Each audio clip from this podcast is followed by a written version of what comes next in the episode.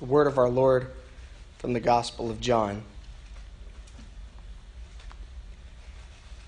So Jesus said to them, Most assuredly I say to you, I am the door of the sheep. All who ever came before me are thieves and robbers, but the sheep did not hear them. I am the door. If anyone enters by me, he will be saved, and will go in and out and find pasture. The thief comes only to steal, to kill, and to destroy. But I have come that they may have life, and that they may have that life more abundantly. I am the good shepherd.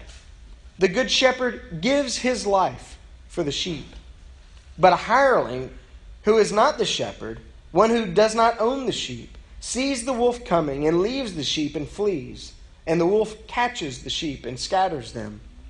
The hireling flees because he is a hireling and does not care about the sheep.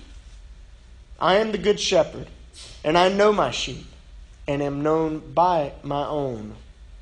As the Father knows me, even so I know the Father, and I lay down my life for the sheep. Other sheep I have which are not of this fold. Them also I must bring, and they will hear my voice, and there will be one flock and one shepherd. Therefore, my Father loves me. I lay down my life that I may take it up again. No one takes it from me, but I lay it down of myself. I have power to lay it down, and I have power to take it up again.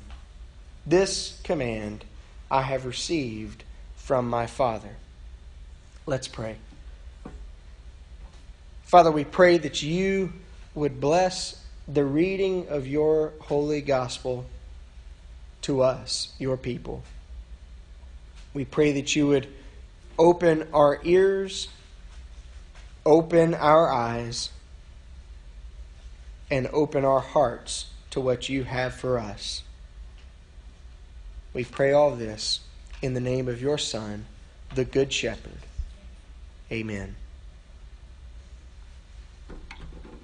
Sheep need a shepherd. A shepherd provides a number of things for sheep. He provides leadership, he provides food, water. He provides a defense and some correction for the sheep. As their leader, as their owner, it is his job, his responsibility to care for them. They are entrusted to his care, they are his own. They need his provision and they need his protection. And so that's why there's a shepherd, because sheep need a shepherd. They need one to be with them, they need one to care for them, they need one to provide for them, they need one to protect them. They need a shepherd.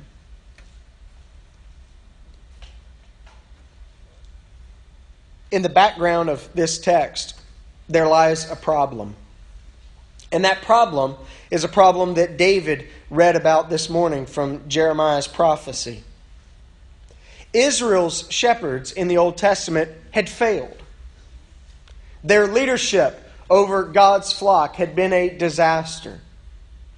This, this lies in the, the distant memory of Israel. And when they hear Jesus proclaiming himself to be this good shepherd, they know what he's alluding to, they know what he's reminding them of.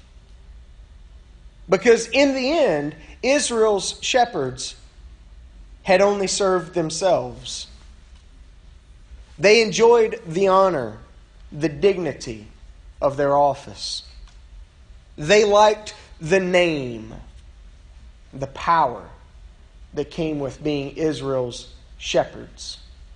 Yahweh's appointed men, Yahweh's leaders for his people. But they had failed. They missed the mark of their calling. And Yahweh, through his prophet Jeremiah and through other various prophets in the Old Testament, declares that he will punish those shepherds because they have served only themselves. They have neglected their care of the flock. It was the shepherds who were responsible for Israel being led into Babylonian exile. It was for failure of leadership. In the background of this text, there's also an attempt that was made to correct this problem. Israel coming out of Babylon, coming out of exile, which, by the way, Israel was the only nation in the ancient world to maintain its national identity, to maintain its own culture, and to actually come out of exile. Israel's the only one. But coming out of exile, they thought, okay, we know what led us into exile. It was sin, it was failure to keep our covenantal relationship intact with Yahweh. It was failure to keep his law, to, to follow his instructions. And so, what we're going to do is we're going to establish a new system to protect ourselves against breaking Yahweh's covenant with us. That's why there are the Pharisees in the Gospels. That's why you've got all this discussion of the synagogues and the rabbis. They were not inherently bad. The synagogues was where Paul first began proclaiming the gospel. He would go to new towns and would visit the synagogues all throughout the Roman world, would, would meet with the rabbis, would share the gospel that Christ, the Messiah, this man, Jesus of Nazareth, had come and he was God's appointed, and God has, has, has, has made true on his promises to rescue his people. Jesus was called by his followers Rabbi or Rabboni in Aramaic. So when you read about the Pharisees in the Gospels, you've got to keep in mind that these were not these were not simply self-serving people. They were awfully self-serving. But they were established as leaders in Israel to keep the flock in check to keep the flock moving in the right direction. And so, if Yahweh's laid out these laws that are a part of our covenantal relationship with Him, and we broke those laws, and therefore we're taken into exile, how do we make sure we don't break those laws again? Well, we surround those laws with a big wall, a wall of other laws.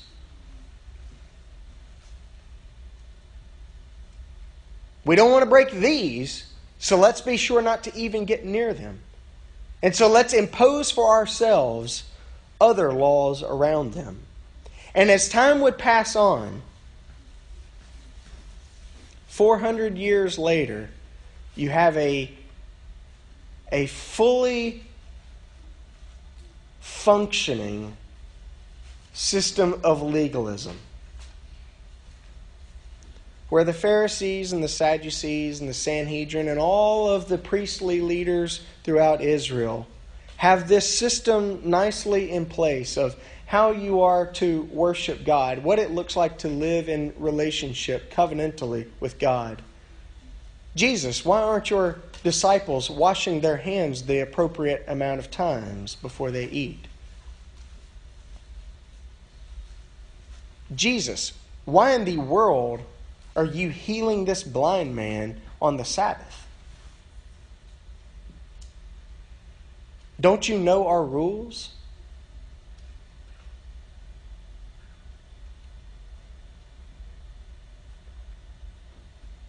As it turns out, this attempt lost sight of the purpose of their calling to lead the flock. Again, Israel's shepherds became self serving, self justifying, self empowering, self affirming.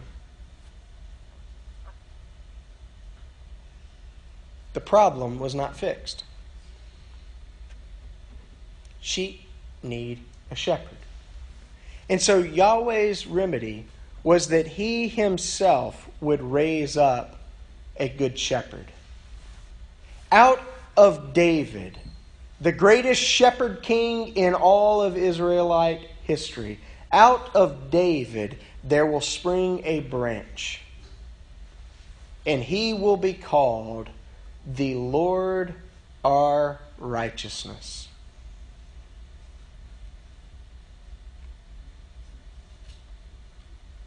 Jeremiah declared, Woe to Israel's shepherds, for they care only for themselves. And so, if Yahweh could not find a shepherd good enough to care for his people with self giving and self emptying love, then he himself would come and he himself would be their good shepherd. Jesus identifies himself as that good shepherd. There, there is absolutely no escaping the audacity of his claims concerning himself. He knew the implications of what he claimed about himself. It's quite evident in John's gospel, especially. All of those I am statements I am the bread of life. I am the vine. I am the way, the truth, and the life. I am the resurrection and the life. And here I am the door, and the sheep enter the fold through me. And not only am I the door, door I am the good shepherd. I am known by my Father, and I know my Father and I know my sheep, and my sheep know me. They hear my voice, and they know it's me. He knew the implications of what he was claiming that he was indeed God's Messiah, that he was the Holy One that Yahweh was sending, that he, unlike any of Israel's other leaders up to that point, that he was unlike any of them in that he was the eternal one before Abraham was, I tell you, I am.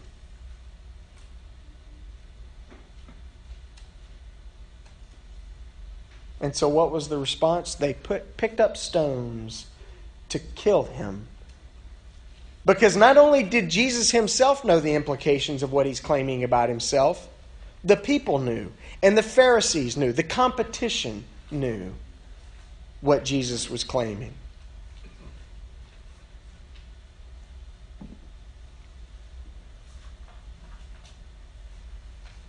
But this good shepherd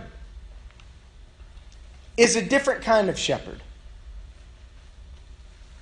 He's not just a shepherd who happens to be good. The good shepherd is a fundamentally different shepherd. There are a number of ways that Jesus differentiates himself between uh, from the, the typical understanding of what a shepherd would be and what a shepherd would do and what a shepherd's priorities were toward his flock throughout this passage. And it goes on throughout the chapter. But there are a few that I'd like to touch on this morning. One difference is that he's looking to grow his flock. And not just so that he can have more sheep. He is looking to grow his flock for the flock's sake and for the sake of the sheep. He tells those who are listening here, he says, Look, I've got other sheep that are not of this flock. And there will come a day where I will call them on in, and there will be one flock and one shepherd over that flock. Elsewhere, not in John's gospel, but elsewhere in the gospel records, Jesus speaks of the, the 99 sheep who are safe and secure within the fold of the flock, and the one that has wandered off. And he says, Look, the shepherd will go to find that one and bring him home.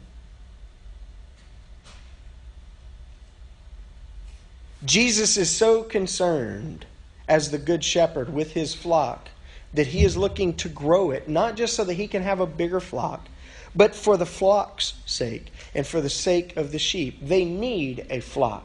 They need to not be wandering off. It's dangerous out there.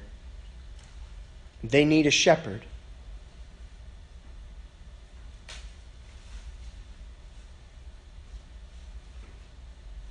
The Good Shepherd is a different kind of sheep. He serves the needs of the sheep rather than the other way around. Typically, people keep sheep, they become shepherds so that they can have sheep because sheep meet human needs.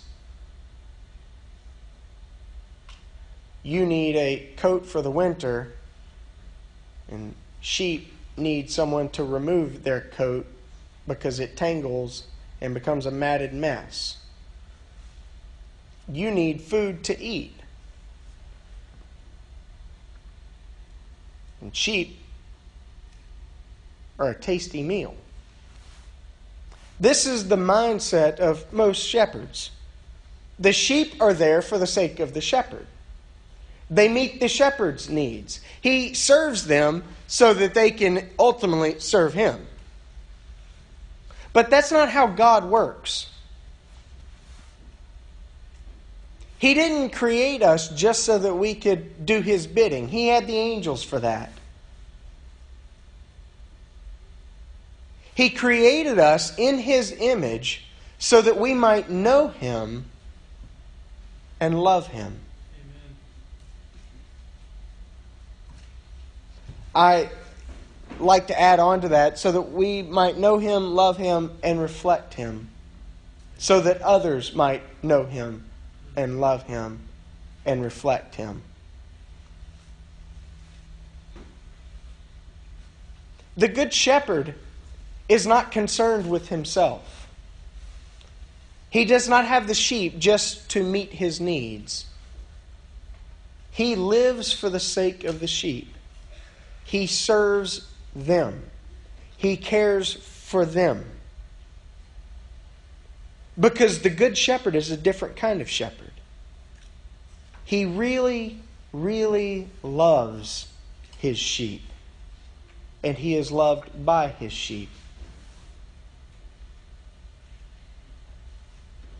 The text tells us, I know my own and am known by my own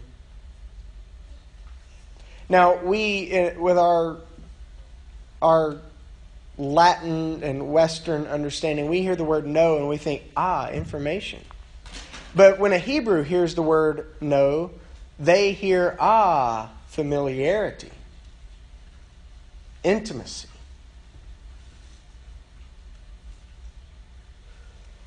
When Jesus says, as the Good Shepherd, I know my sheep and am known by them. He's not referring to some list of how many sheep he has and what number is on the tag on their ears. He is talking about a familiarity that he has with the flock.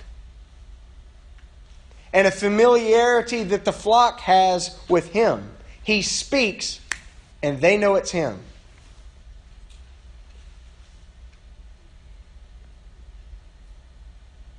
They are comforted by his voice, they're comforted by his presence because they know him. And what they know about him is that he is there for them, that he really loves them. And in return, they really love him.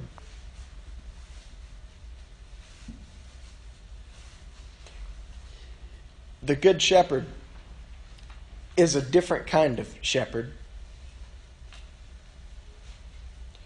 His sheep feast on him rather than the other way around. In John's gospel, much like at the very beginning of his gospel, when Jesus turns over the tables in the temple. And much like also at the very beginning when Jesus turns the water into wine, Jesus is turning things on their head, turning ideas on their head. In the recent memory of Jesus' disciples is chapter 6 of John's Gospel. It's just four chapters prior. Jesus made an audacious claim about himself and his relationship to his people, his followers, his disciples, and ultimately the multitudes who were interested in perhaps following him and perhaps becoming his disciples. He declares, I am the bread of life, the bread that has come down from heaven. I am the heavenly bread. He tells them, What your forefathers ate in the wilderness, that was not the bread of life. They died. But he who eats me will never die. And then he takes it a step further he crosses the line, the text tells us, and he says, Unless you eat my flesh and drink my blood, you have no part in me.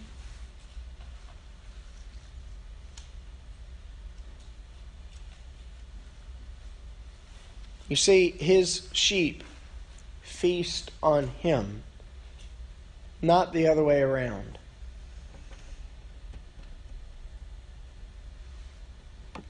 Let's face it, not everybody wants this kind of shepherd.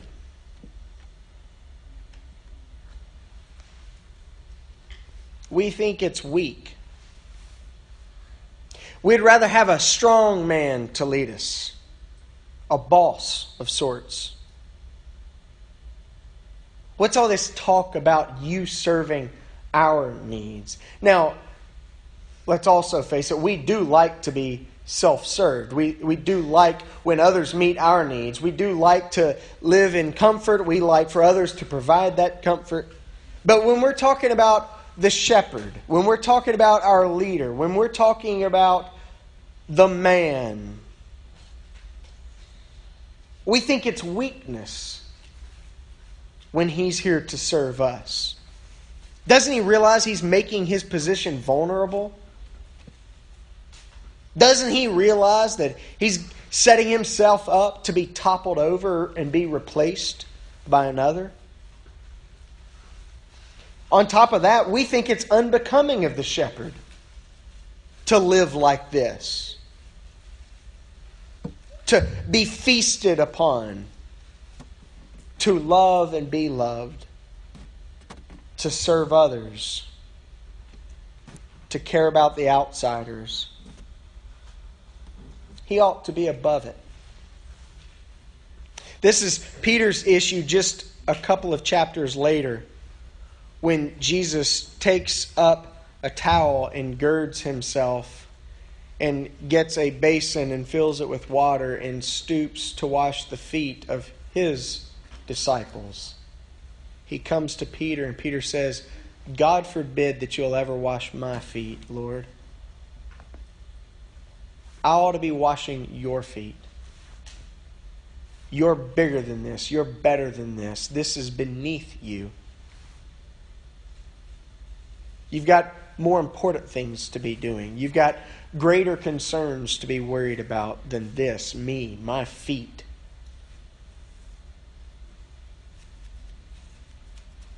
You know, it often takes a truckload of humility to allow yourself to be blessed by others.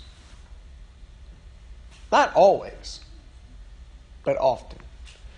Yeah, there are times where we like to be blessed by others, but there are also times where we feel very vulnerable, and very humbled when others are a blessing to us, especially when it was unexpected. You know, because when it's expected, we can prepare for it. We can have something good to say, a nice reply. We hate receiving unexpected Christmas gifts. It's always so awkward. I didn't get you anything. Um, or perhaps we're quick on our feet and think, I'll have to get yours to you later. And then we're running home, running to the store, and next time we see him, we've got that gift. It's very, very discomforting to us to simply allow others to bless us without a sense of having to bless them in return.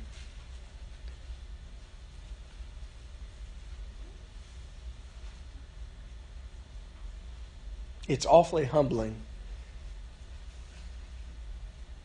And if we're honest with ourselves, we'll admit that we don't often like being humbled. But Jesus insists that unless we humbly allow ourselves to receive his humility, we have no part in him. He humbles himself and he says to us, as his sheep, These are the terms of me being your shepherd. This is the kind of shepherd I am. And not only that, this is the kind of shepherd you need. That's what he told Peter when he insisted, You'd better, Peter, let me wash your feet, or else you're out. There's a line here, and you dare not cross it. These are the terms of me being your Lord. You must let me serve you. That's essentially also what he told the crowds in the chapters just previous to John 10. He told the crowds, You must eat my flesh and drink my blood, or you have no part in me. Fortunately for Peter, his response was, Oh Lord, wash my feet, my hands, my head, wash my whole body, if that's what it takes. I'm not losing out.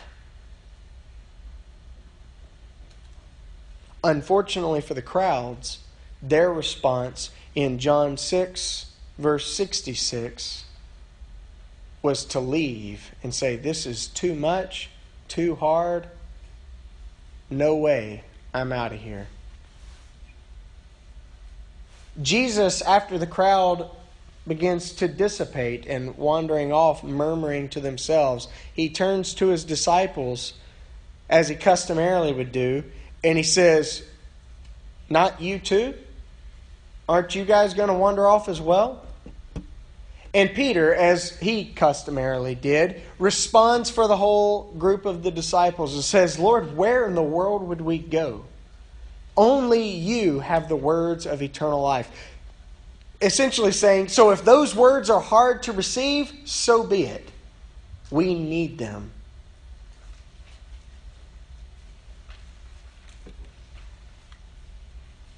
Not everybody wants this kind of shepherd. But that's the kind of shepherd he is. He's a different kind of shepherd. He's the kind of shepherd that his sheep need. And there's no escaping it. The question that we're faced with is what do we want? If we are to receive him at all, we must receive him on his terms. What do we want as his people? Do we want a shepherd?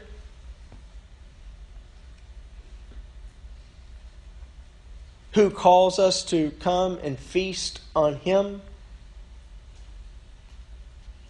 Do we want a shepherd who knows us intimately? Really, really knows us and calls us to intimately know him. To really, really know him. Do we want a shepherd that really loves us, really puts us first, really is more concerned with us than he is for himself?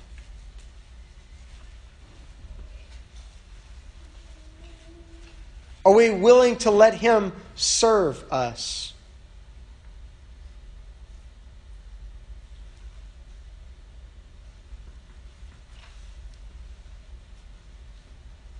Are we willing to rest like Mary did at his feet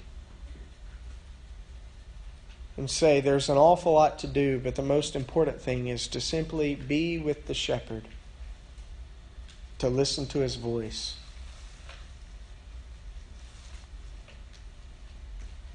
Do we want a shepherd who's more concerned with the people outside these doors than we might expect? Because that's the kind of shepherd that the Good Shepherd is.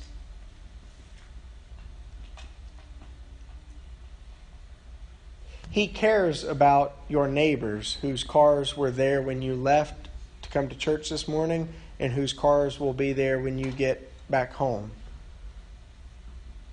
You might notice that their yard has been mowed in the time that you've been gone. He cares about them. He doesn't dismissively make snarky comments about them. He cares about them.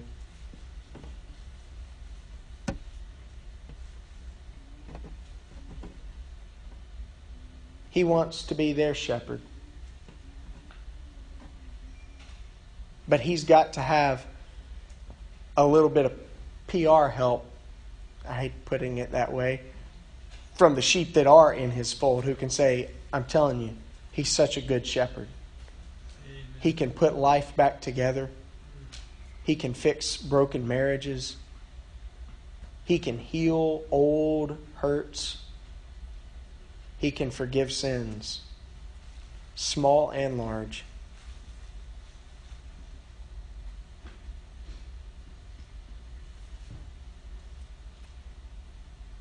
What do we want?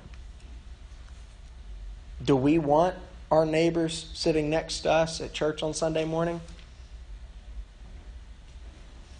Do we want that smart aleck with whom we work at church with us on Sunday morning? Or is it just more convenient to not deal with it? Because the Good Shepherd says, There are others out there, and I'm putting together a flock.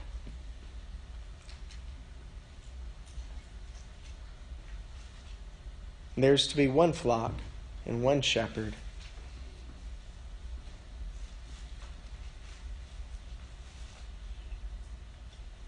He's a different kind of shepherd. He's the shepherd that the world needs. He's the shepherd that we need. Let's pray.